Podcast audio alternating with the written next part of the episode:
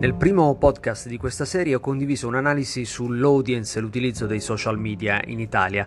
Ora è il momento di proporvi una riflessione a partire dai dati AudioWeb sull'uso delle applicazioni per la messaggistica istantanea nel corso del 2018 confrontati con le statistiche del 2017.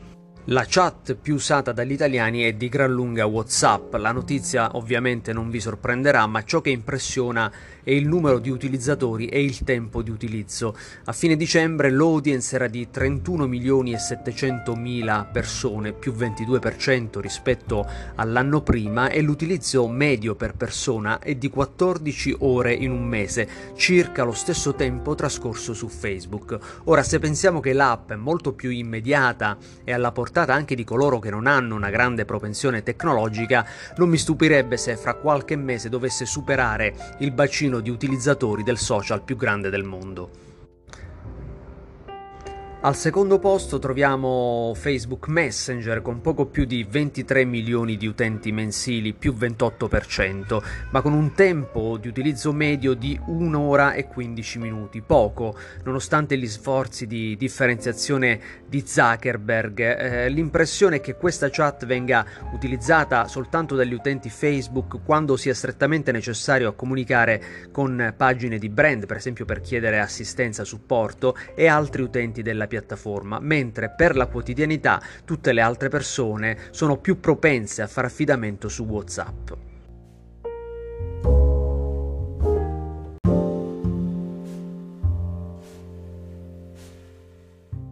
Al terzo posto, ma a grande distanza dagli altri due, si piazza Telegram, che attrae 9 milioni di italiani e fa registrare un balzo rispetto al 2017 del 30%.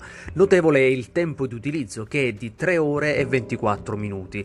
La creatura del russo Pavel Durov ha successo sicuramente perché ha puntato molto sui suoi sistemi di protezione delle comunicazioni, ma anche sulla libera diffusione, anche incontrollata, dei contenuti. Infatti, molta parte dell'utilizzo si concentra sulla condivisione di film, software e musica pirata.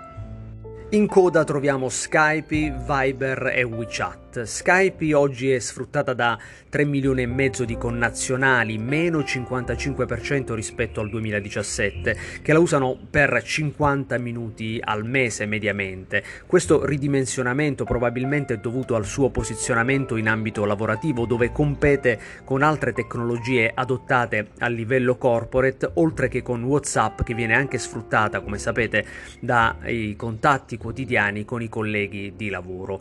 In calo anche Viber, scelta da 800.000 italiani che la usano per circa un minuto e mezzo al mese. La sua debolezza è da ricercare nella difficoltà di differenziarsi in un mercato così affollato. Infine cresce tra gli strumenti di comunicazione istantanea WeChat, l'app del colosso eh, cinese Tencent che nel mondo è sfruttato da oltre un miliardo di persone per una moltitudine di servizi, dalla prenotazione eh, di qualunque servizio ai rapporti con la pubblica amministrazione. In Italia è usata da poco più di 400.000 persone, più 15% sull'anno, per ben 5 ore al mese. È probabile che gli utilizzatori maggiori siano da ricercare proprio nella comunità cinese composta in Italia da circa eh, 300.000 persone. Bene, per scaricare i grafici a supporto dell'analisi e lasciare i vostri commenti vi consiglio di dirigervi su vincos.it, mentre per i prossimi appuntamenti con questo podcast vi consiglio di abbonarvi al vostro servizio preferito Spotify, Anchor, Google o iTunes. Grazie e alla prossima.